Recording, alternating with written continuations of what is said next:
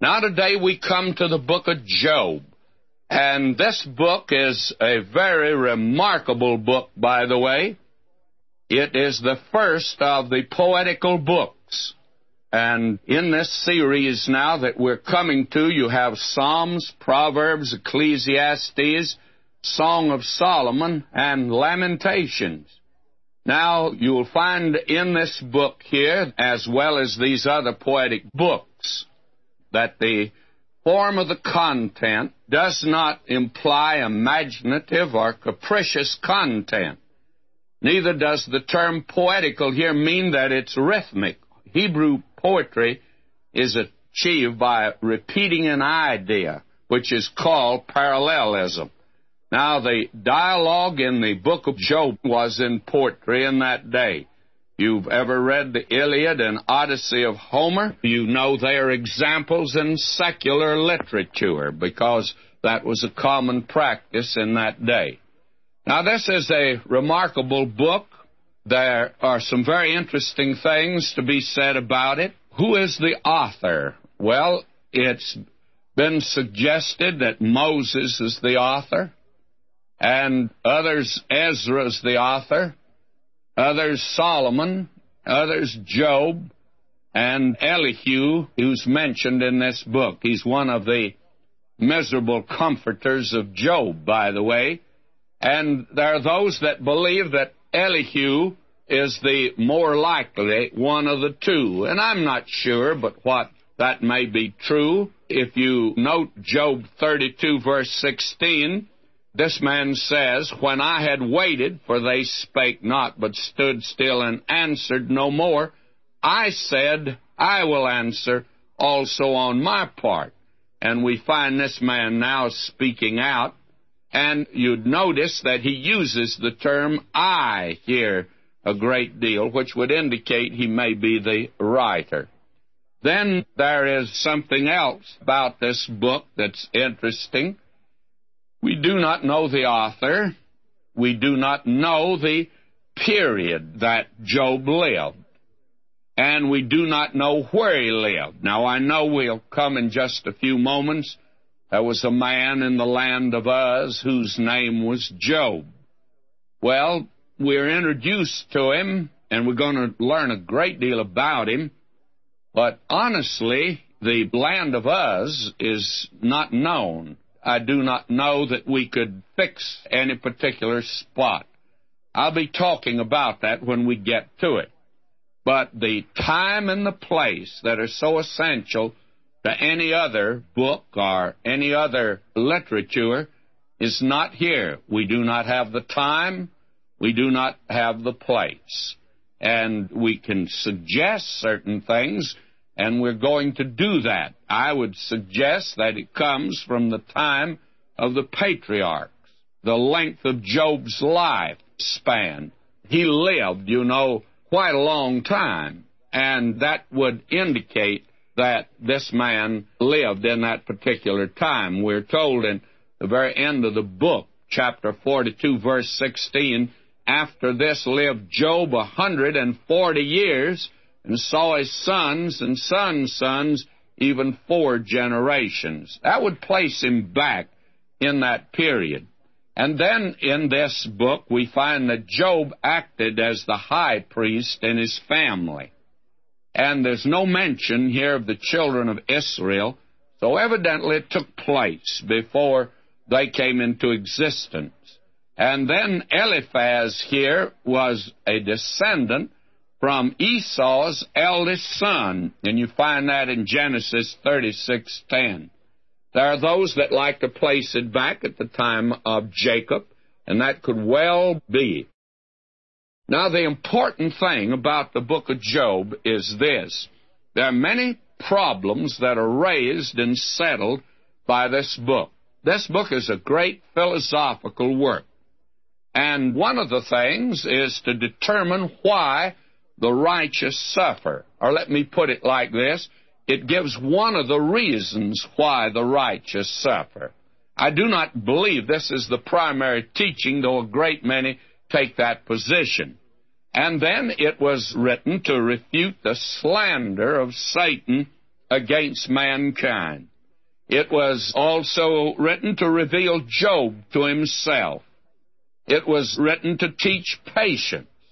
Remember, James tells us you've heard of the patience of Job, and I'll be honest with you, I've read the book several times, and I haven't heard of the patience of Job.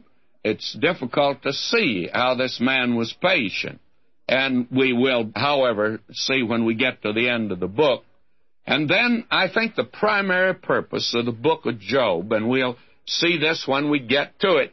So if you want to disagree right now, hold on to this before you come to a conclusion. The primary purpose of the book of Job is to teach repentance.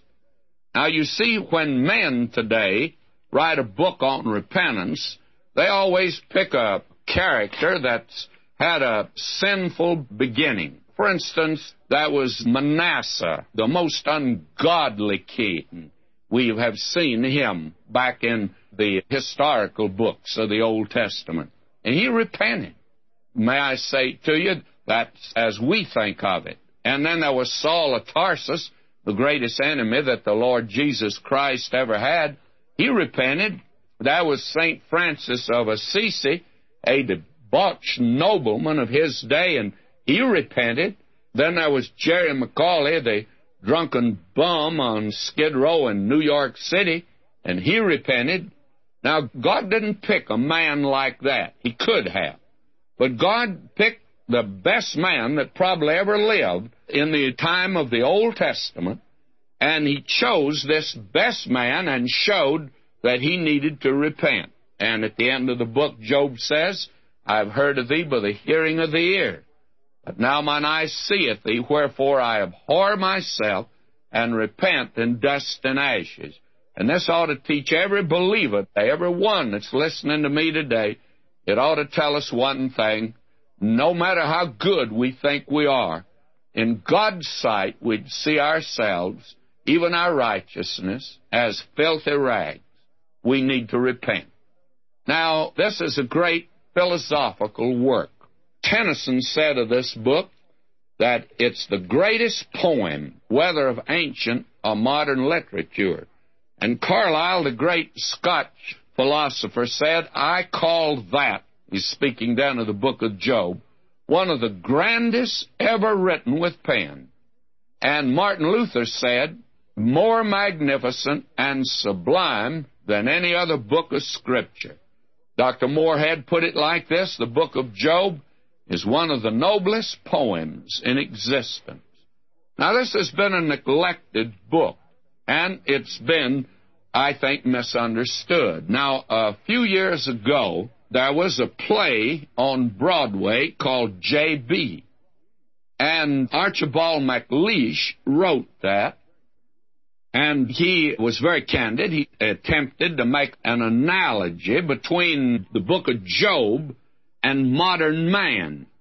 And very candidly, I think he missed it, although he mentioned the human predicament today, and he knew about that, but I don't think he quite knew about Job and the great purpose back of that. Now, he speaks of the despair and also the hope in that book of modern man. But may I say to you that I think beyond that, the analogy breaks down. And I'll tell you why. The book of Job reveals a man who's very conscious of God, who at first did not see himself in the light of God's presence, and he could find nothing wrong with himself, although he certainly was very egotistical about his own righteousness, and he maintained it in the face of the ones that were round about him. He said that he felt that before God, that he was all right. In fact, he wanted to come into the presence of God and defend himself. And when he did, he found out he needed to repent. Now, that's not modern man by any means. The psychiatrist today has told modern man that the thing that's wrong with him is that his mother didn't love him like she should have. The problem is that his mother didn't paddle him as much as she should have. That I think is what's wrong with this generation now that's causing all of the trouble. But the problem is that the mother and the father neglected the boy and the girl. And that is the reason. Well, now I recognize today that a great deal of the problem is because of that. But you see, we can't blame this on others. We are trying to put the blame for our deficiencies and our inability and our sin, we're trying to put it on somebody else, and we're not putting it on the right one. Now, there is one who bore all of our sin. But until you and I recognize that we're sinners and come to Him, my friend, we're putting the blame on the wrong one. And I think it's pretty low for any man to put the blame actually upon his mother. That's a terrible thing for a person to do. So that we find today that many do that.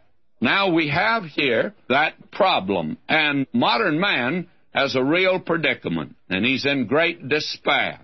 But his problem is he's blaming his sin on others, and he has no place to go to find that comfort because modern man today, with all of his materialism and secularism, and he's put around him every gadget you can think of. I was in the home of a very wonderful man. He's a Christian, but I'm amazed at the gadgets that he's got. In his bed, right at the headboard, there must be 25 different buttons he can punch. And he can have lights come on all over the place. He can have a bell ring. He can have doors open and doors closed and lights come on on the outside. Never seen anything like it. Now, that to him is a great security. And today, many of us have that. In other words, we have our blanket. You and I, we snuggle up to it. Why? Because modern man doesn't have a God to go to, doesn't have a Savior to go to. Now, Job did. And the fact of the matter is, God's putting him through the mill that will finally bring him into the presence of God.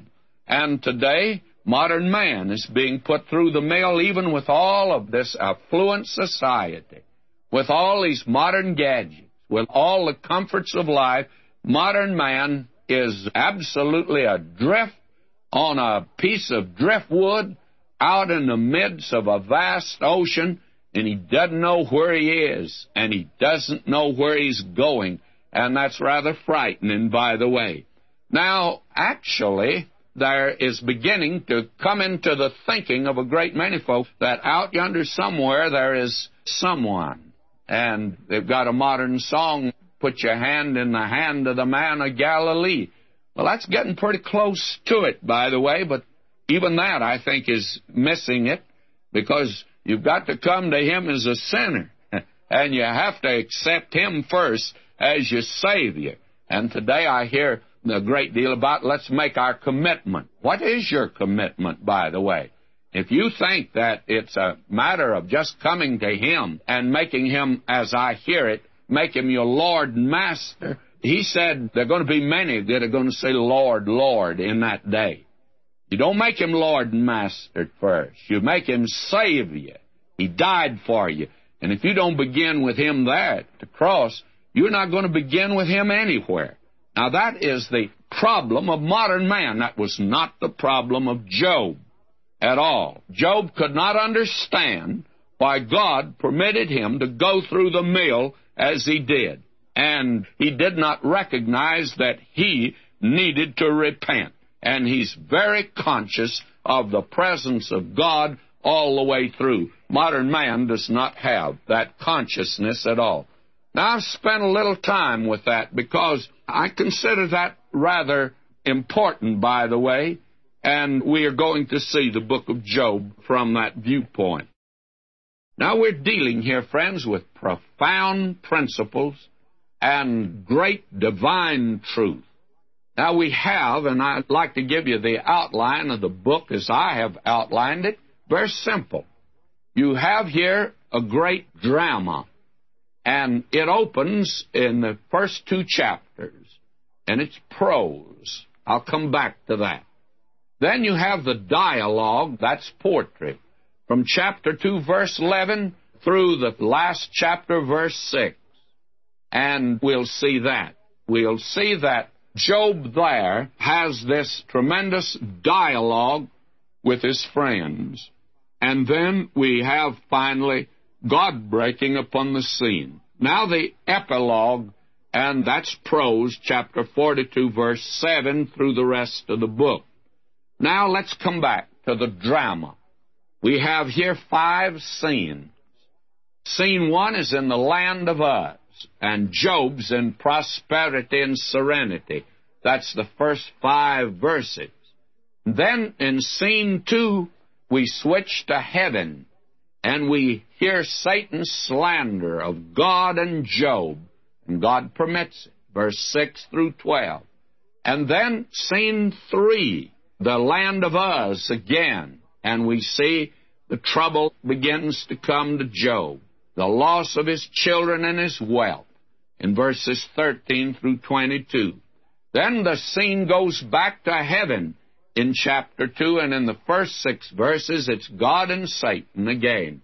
Then, finally, we come back to the earth in verse 7 of chapter 2 through 10, and you have the land of Uz, and we see Job's loss of health and also of his wife's sympathy.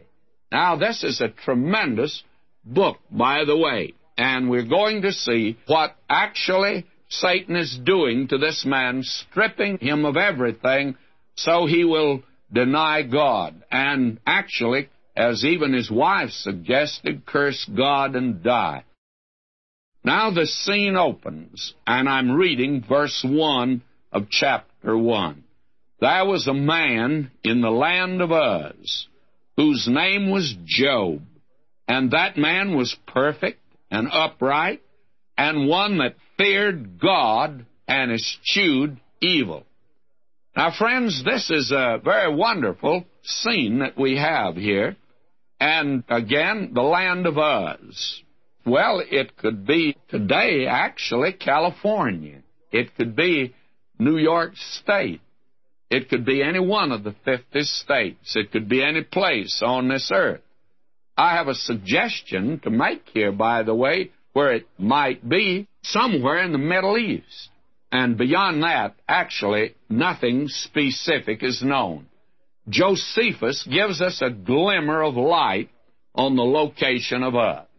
According to Genesis 22:21, the firstborn of Nahor, that is Abraham's brother, was Uz, and we are told that he's the founder of the ancient city of Damascus. In fact, the oldest continuously inhabited city in the world. And I recognize there are other cities make that claim also. Now, Job lived somewhere in the Syrian desert, where later the Lord sent Paul the Apostle to get some postgraduate studies also. And my land of Uz and your land of Uz may be a different place geographically, but there's certain lessons God wants us to learn. Now we are told that the man's name was Job, and that this man actually was perfect. Now, what does it mean that he was perfect? Well, it means this he was perfect in his relation to God, in the sense that he had offered the sacrifices, and it was the burnt offerings in that day for his sons. We find that later on here in verse 5. And this man feared God.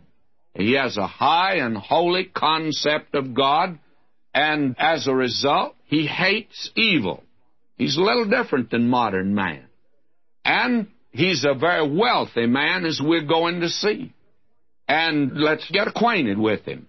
We're told here, verse 2, there were born unto him seven sons and three daughters. He had a very wonderful family, you see. And these ten children, they just lived in luxury and ease. Listen to this. His substance also was 7,000 sheep, 3,000 camels, and 500 yoke of oxen. Now, those camels were very important for several reasons. Actually, camel's milk was a luxury. And we're told he had 500 she asses. Why did he have all of those? Well, he not only was running a great trucking business, that is, transportation, but he used these camels and the she asses for their milk. It was considered a delicacy in that day. And that's one delicacy I'm willing to miss, by the way. Now, this man here was living actually in the lap of luxury. And we're told he had a very great household, so that this man was the greatest of all the men of the East. Now, that tells us something about him. Very wealthy man. He was the Howard Hughes, the John D. Rockefeller, the Henry Ford of that day, and the oil man of Texas, all rolled into one. He's a wealthy man of that day.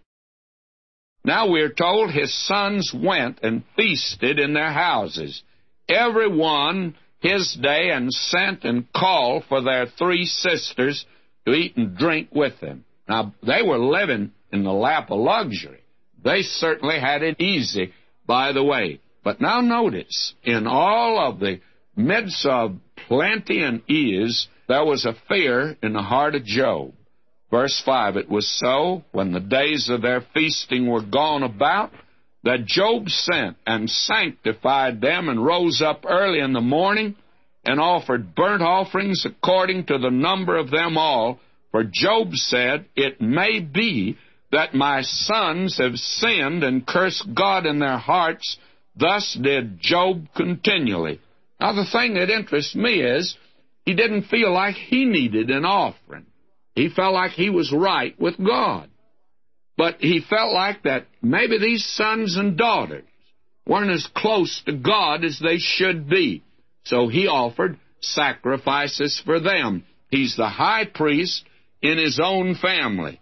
Now, this is quite a remarkable picture that we have drawn here for us. Now, this is scene one, and it's a gorgeous scene of a wealthy man living in the lap of luxury and plenty. My everything he had in abundance. But he had a fear in his heart, a fear that a great many folk have today about his sons and his daughters. And he recognized he couldn't cope with that problem himself. So he went to God. My friend, today there's many a parent that is distracted and is distracted because they've got a son or daughter that's left home and gotten into trouble, maybe on drugs today, and they have never themselves been able to go to God as this man did. And as a result, I tell you, they found out that there's some problems they can't solve. And Job now recognizes that. Now that scene ends, and our next scene opens in heaven. And what a scene! And this is something Job was totally unaware of, and those that are in the book of Job, they did not know this took place at all. And this enables us to understand and interpret some of the things that happen to God's people today. I don't say it's the total explanation, but it's part of it. Now, will you notice verse 6? Now there was a day when the sons of God came to present themselves before the Lord, and Satan came also among them. Now, this is a scene in heaven, and there comes before God the sons of God, His created intelligences. I must confess I know very little about them. I think they're numberless as numberless as the sand on the seashore, which means you and I can't count them. And they're a vast company. These are not human beings. They do not belong to our race.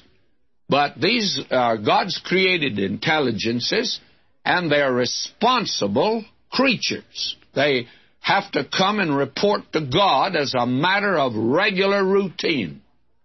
And then that's something I suppose we would expect that. But now there's something here that's rather shocking. We're told, and Satan came also among them. That's shocking.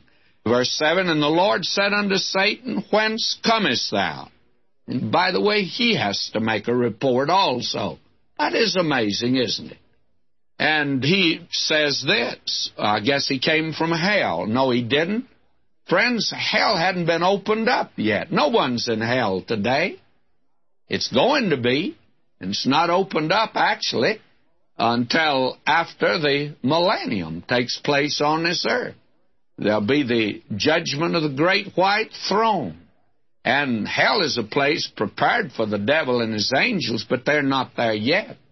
Fact of the matter is, he has as much access to this earth as you and I have, more so. We're told that he came and made this report.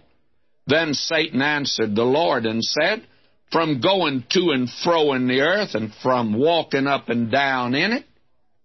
Now, this man had access to this earth, so much so that apparently it was his domain. Instead of being in hell, he's on this earth. And he goes up and down, east, west, north, and south. And he is called that. He's called the God of this world. And he's called also the Prince of the power of the air. And we're told that he goes up and down seeking whom he may devour so that he has great access and freedom in this earth today. And we're warned. Peter warned us and said, Be sober, be vigilant, because your adversary, the devil, as a roaring lion, walketh about seeking whom he may devour. My friend, this is a warning, and this is exactly what the book of Job says. Satan himself said he's got freedom to go up and down this earth. And he offered the Lord Jesus the kingdoms of this earth, and the Lord Jesus never said to him, You don't have them to offer. He just turned them down. And apparently, he has a certain amount of freedom. And when you look at this earth today, does look like it, he's running things, does it not? God is overruling, but it looks like that he is running things on this earth today. And we're told that this is a world that you and I live in that actually is controlled by Satan, and he has to be overcome. And we can only overcome him by the blood of the Lamb. Now, this is quite a revelation, is it not? And contrary to modern thinking.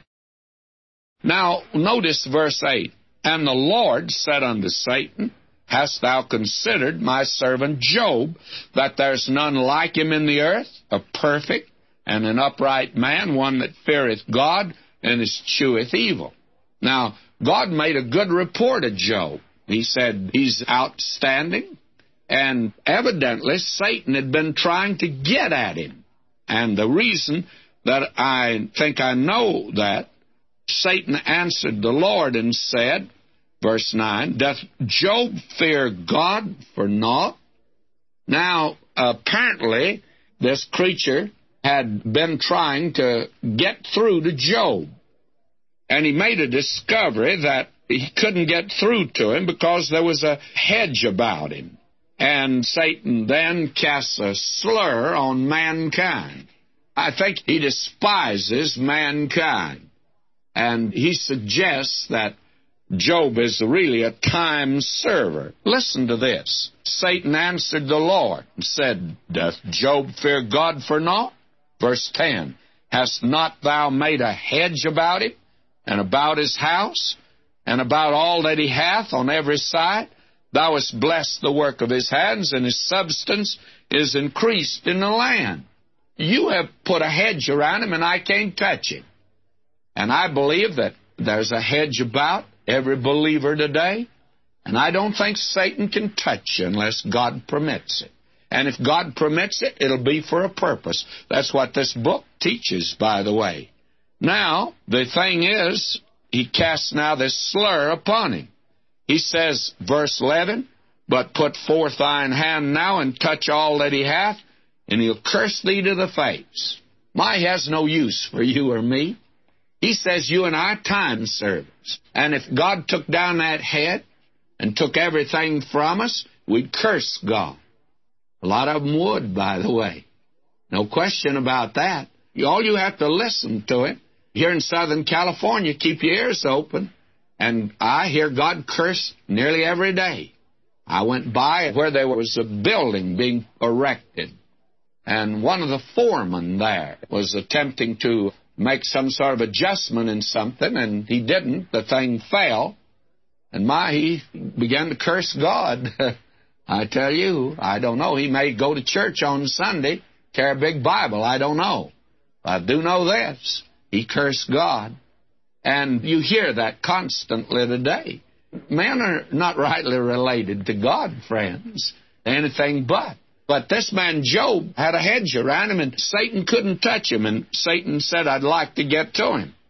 And he hates mankind. Why in the world anybody wants to serve Satan? I don't know. Because he despises us. And I wouldn't want a master like that. I want a master that'll love me and be sympathetic to me. And that's the kind of a master I have. Now, will you notice? We're told here, And the Lord said unto Satan, Behold, all that he hath is in thy power only upon himself put not forth thine hand. So Satan went forth from the presence of the Lord. Now, I tell you, sometimes God permits Satan to take away from us these things we lean on. I know that when our little blanket is taken away from us, my many of us feel so helpless, incapable, and lost in the world and many of us cry out to God. Now, notice, God's going to permit Satan to take from this man his possessions. And believe me, Satan would destroy us if he could. Now, verse 13, the scene changes. Now, the scene in heaven concludes, and now we have a scene down on earth. And notice this that was a day when his sons and his daughters were eating and drinking wine in their eldest brother's house. They were just having a high old time, friends. They were going around first from one brother's house to another. And there was a banquet every day. They were really living it up, living in the lap of luxury, taking it easy. And then what happens? Well, there came a messenger unto Job and said, the oxen were plowing, the asses feeding beside them, and the Sabaeans fell upon them and took them away. Yea, they have slain the servants with the edge of the sword, and I only am escaped alone to tell thee. Well, here Job has been having it nicely. He didn't know that he had enemies like this, and the Sabaeans come in and they slay all of his cattle here. And while he was yet speaking, there came also another and said, The fire of God is fallen of heaven, and it burned up the sheep and the servants, and consumed them, and I only am alone to tell the story. It's called the fire of God. It's interesting that today, my kid, an insurance man, a friend of mine, he has in his policy, you know, that if your house burns up or if it's destroyed by an act of God, we always blame God if something is destroyed. And in that day, they were saying that. The fire of God fell. But who did it? Well, Satan did it. And I don't know why. Why don't they say in the insurance policy, if Satan gets through to me, if God permits it, and Satan gets through to me and burns up my house? That's another approach, you see, and probably it'd be more accurate. And this is what happened. And we're told here, while he was yet speaking, there came also another and said, The Chaldeans made out three bands, fell upon the camels, and carried them away, yea, and slain the servants with the edge of the sword, and I only am escaped alone to tell thee. Now, you talk about the crash of the stock market. This is real stock, and they're all gone. Everything's wiped out. While he was yet speaking, there came also another and said, Thy sons and thy daughters were eating and drinking wine in their eldest brother's house. And behold, there came a great wind from the wilderness and smote the four corners of the house, and it fell upon the young men, and they are dead, and I only am escaped alone to tell thee.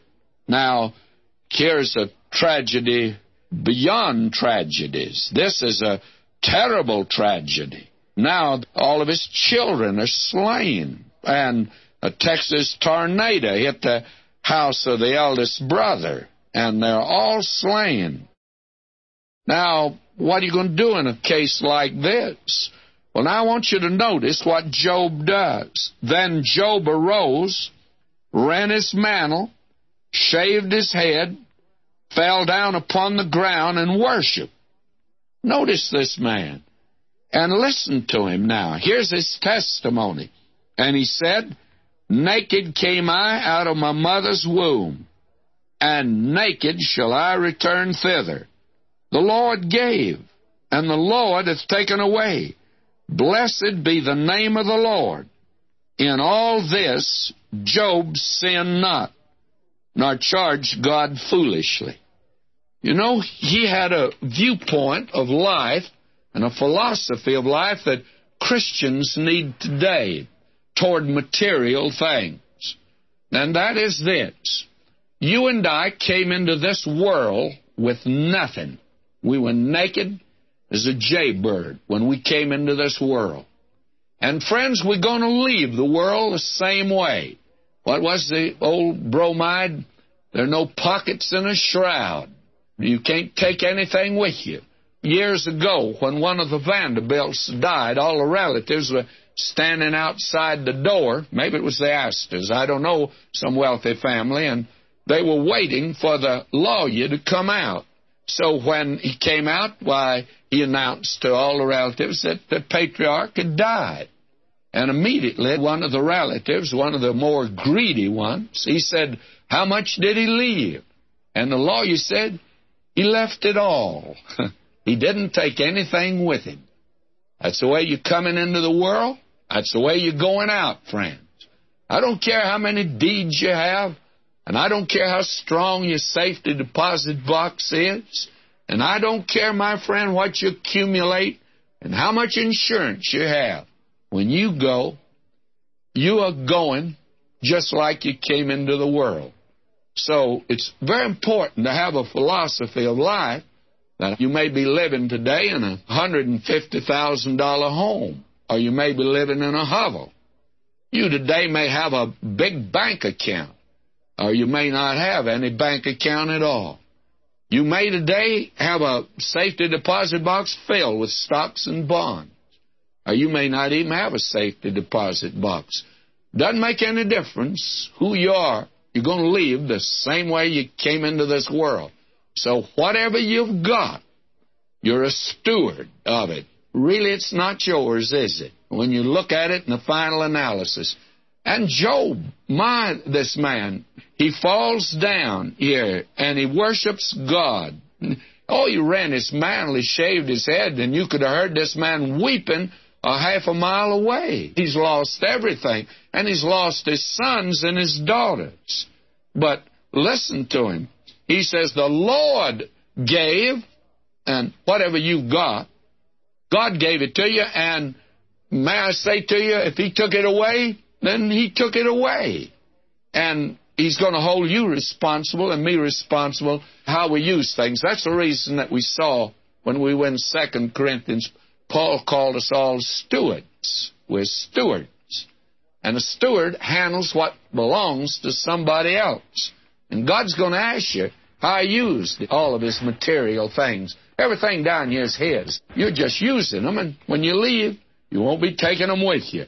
So it's how you use what you got down here. And this man says this, and we're told in all this, Job sinned not, not charged God foolishly. Now, this man didn't lose his faith. This man still is holding on to God. And now the sin is in heaven. And we come to chapter 2. Now, will you notice this? Again, there was a day when the sons of God came to present themselves before the Lord. They all have to report to God. You and I are going to report someday. And again, you remember we looked at the judgment seat of Christ. And we're going to report on our stewardship down here. That's where Christians come. That's not the great white throne judgment. And we're going to give an account. And here the creatures of God come in. They have to make a report. Well, he's God, friends. You're not God, and you're not operating free today. I hear so much about we want liberty. How much liberty do you have? A grasshopper can jump higher than you can jump according to his size. If you could jump like a grasshopper, you could jump over the tallest building that's in the world today, but you can't do it. What about your liberties, your freedom that you talk about today? May I say to you, you're a creature of God. You're going to have to answer to Him. And here they're all turning in their report. And even Satan had to come. He's not beyond the. And Satan came also among them to present himself before the Lord. And the Lord said unto Satan, From whence comest thou? He has to report.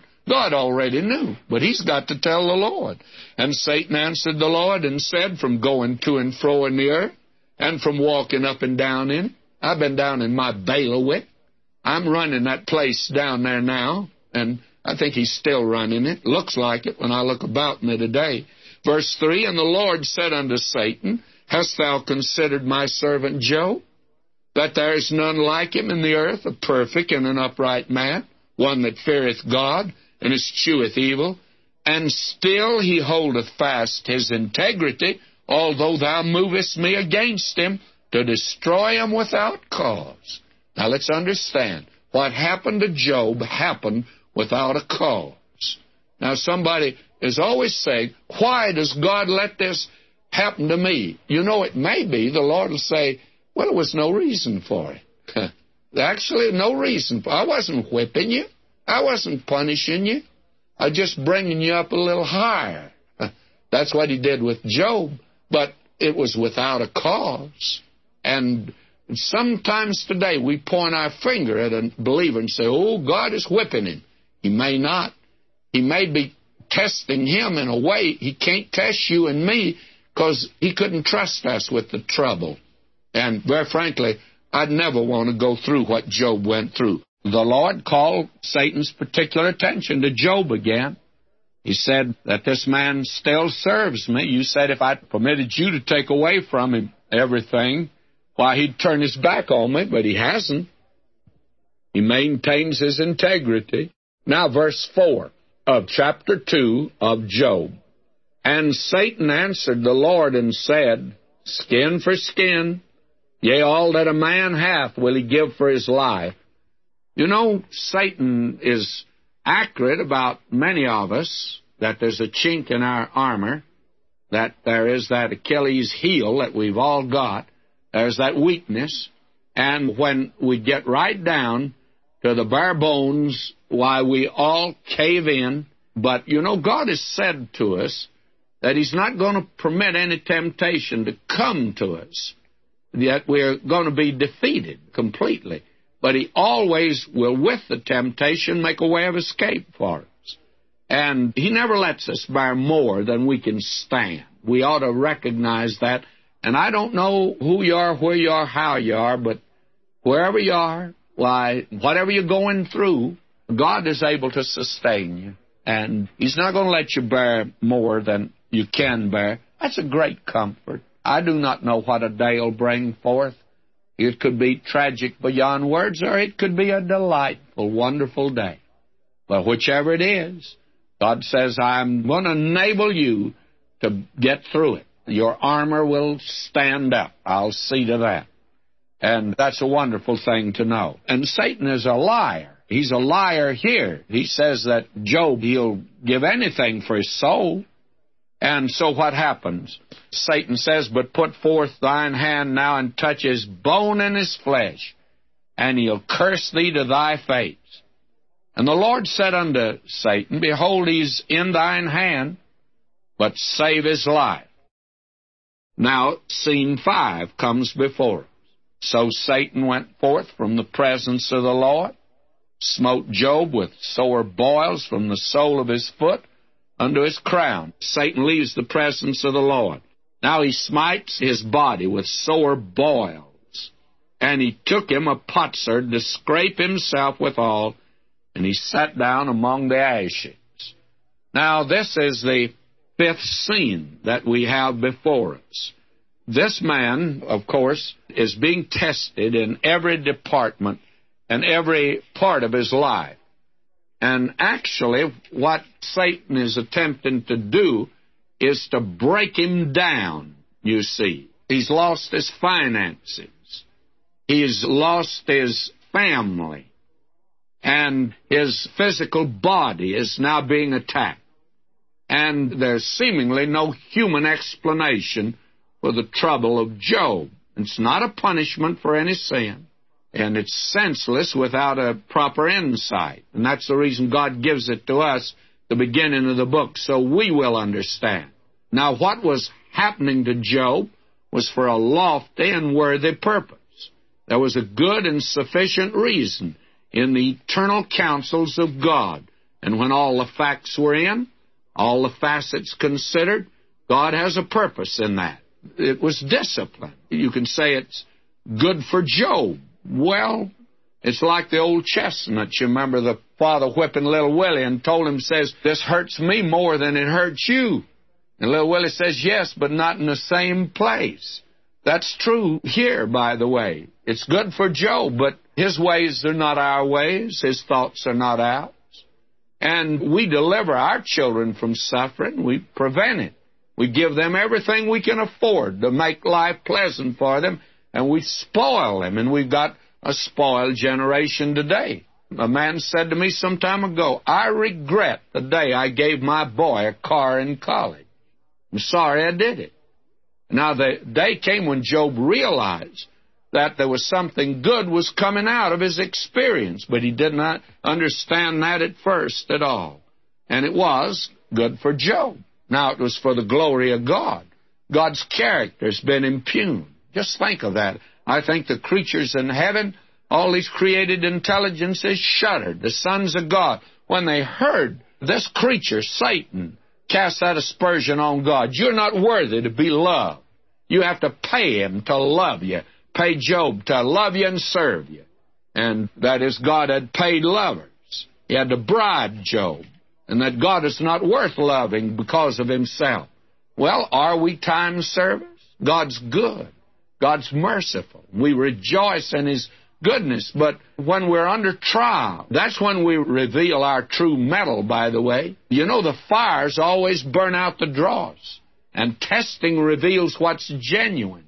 And we're to be lights in the world. Light is for darkness. And He puts us in the darkness so the light will shine.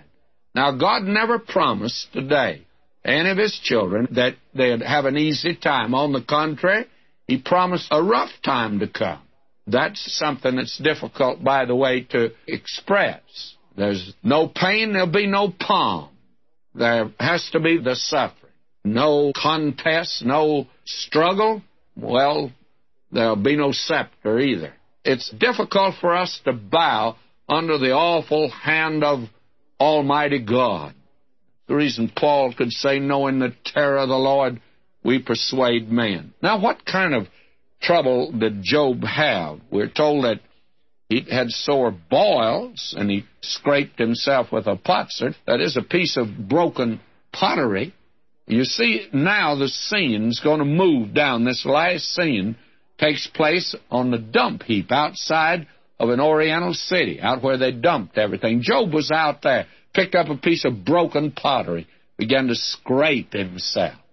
Must have been terrible. There's been a great deal of speculation among Christian doctors just what Job had.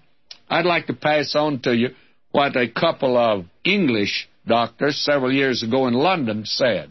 Dr. Cedric Harvey, he suggested that Job, whose long suffering affliction with a plague of boils that's described in the Old Testament, was a victim of psychosomatic dermatitis. Now, there's a good one for you. And the Word of God says he had boils. And this doctor says, and he's a Christian doctor, he has psychosomatic dermatitis. Well, that just shows what becoming a doctor will do for you. And that's a skin disease induced by anxiety. Well, I don't think that that's the explanation myself, but the doctor couldn't diagnose it personally anyway, so I can contradict him. Then Dr. Harvey goes on to say that, and this was written up in a medical magazine, that a study of the Old Testament points up Job's insomnia terrifying dreams, general state of anxiety, now generally accepted as symptoms of psychosomatic dermatitis. So when you have to scratch next time, you know what you got at least. It's psychosomatic dermatitis.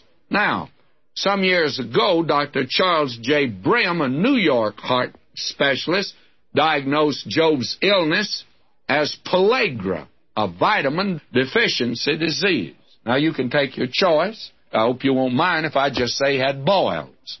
And there's some of us think he could have had cancer, by the way. But now, whatever it is, this man is in real trouble. And I'm going to mention next time how Satan is moving in on this man and taking away from him all that any man in dignity rests upon in this life. Now, will you notice here, we are now introduced to his wife. And listen to her. Verse 9 Then said his wife unto him, Dost thou still retain thine integrity? And Job did retain his integrity. Satan is beating at that. He's beating him down where he doesn't even want to call himself a man, you see. But he says, Do you retain your integrity? Curse God and die. Now that's a strange advice coming from a wife. Apparently she wanted to be a widow, but she sees the suffering he's going through. And probably it's a tender suggestion. Doesn't sound that way, but this is a suggestion. And she says, curse God and die. Now, there have been those that take the position that Satan, you note, did not remove the wife of Job, removed everything else. And why? Well, she wasn't any help to him. In fact, she might do the devil's bidding, you see. And he said unto her, Thou speakest as one of the foolish women speaketh. What? Shall we receive good at the hand of God? And shall we not receive evil? In all this did not Job sin with his lips. This man Job, up to this point now, has maintained his integrity. And now, actually, the book of Job begins at this point, here at verse 11. You have here now the integrity of the man attacked. And three friends, that is so called, three friends of Job, come to visit now and comfort him. And we should get introduced to them. Verse 11, and I'm reading it. Now, when Job's three friends heard of all this evil that was come upon him, they came every one from his own place. Eliphaz the Temanite, and Bildad the Shuhite, and Zophar the Naamathite, for they had made an appointment together to come to mourn with him and to comfort him. Now, this, I think, is very important to see. First of all, Eliphaz the Temanite, we're going to get acquainted with all of them, by the way. He was a grandson of Esau, and that's in Genesis 36, verses 10 and 11. Now, Bildad, a Shuhite, Shuah was a son of Abraham, and that's in Genesis 25, 2, by the way. And that puts him, you see, at the time of the patriarchs. And then you have Zophar, a Naamathite, and Naamah was in northern Arabia. So now we can locate places, and that, of course, must put Job in that area somewhere. Now these men come to mourn with Job.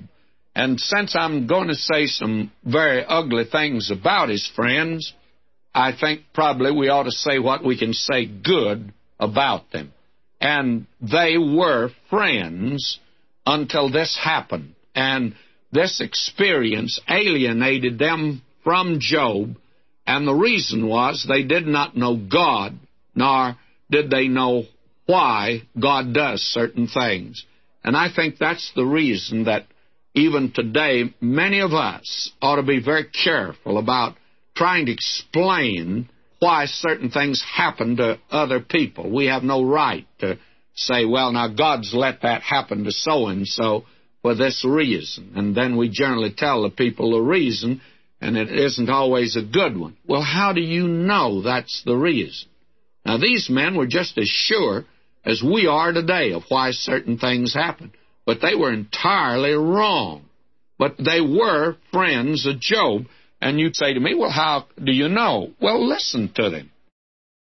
Verse 12 And when they lifted up their eyes afar off and knew him not, they lifted up their voice and wept, and they rent every one his mantle, sprinkled dust upon their heads toward heaven.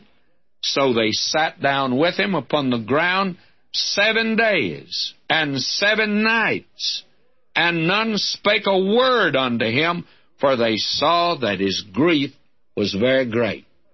Now these men had heard that their friend Job was in trouble. They didn't dream that it was as severe as it was. These men, at last time they'd seen him in a beautiful home, children around him, fine sons and daughters. They saw the wealth of Job spread out there upon the landscape. And now they come to visit their friend. They think at least that he must be in his home. He must still have a luxurious home, but he's out there at the dump heap of the town where they empty the garbage. And he's scraping himself with an old broken piece of pottery. And he doesn't have anything. It's all gone. Poor Job. And these friends, they were friends. They mourned. They wept. They howled. And for seven days, they sat down there and didn't say a word. They just sat with Job seven days and seven nights. I would say they're friends. That is, as far as they knew. They tried to be friendly to him, and they sat down with him seven days. Now, they mourn with him during this full week, but they were in no position to comfort Job. To begin with, they do not understand God. Second, they do not understand Job. And third, they do not understand themselves. You know, they merely just shake their heads in a knowing manner during the seven days of mourning. There they sit. They shake their heads. They're mourning for seven days. But that shaking their head, may I say to you, that wasn't very good. And what we have here is this Job comes in under, finally, their critical eye. These men, they're brilliant men. They're philosophers, all of them. Men in that day did a great deal of thinking. In those seven days, they're thinking. And they all come to one conclusion. They come to it from a different direction that Job must be an awful sinner for these things to happen to him and that God's punishing him and he just better get his life straightened out. Now, that's the way that they come. Now, what we have here, finally, Job can't stand it any longer. They're beginning to shake their head in a knowing way, and that smirk on their face. Uh huh. It finally comes out, Brother Job. You've been living in sin, and you gave the impression that you were such a pious individual. And now we know that this has come to you because your sin is out at last. Well, Job can't take that. He could take everything else that happened to him, but he can't take this.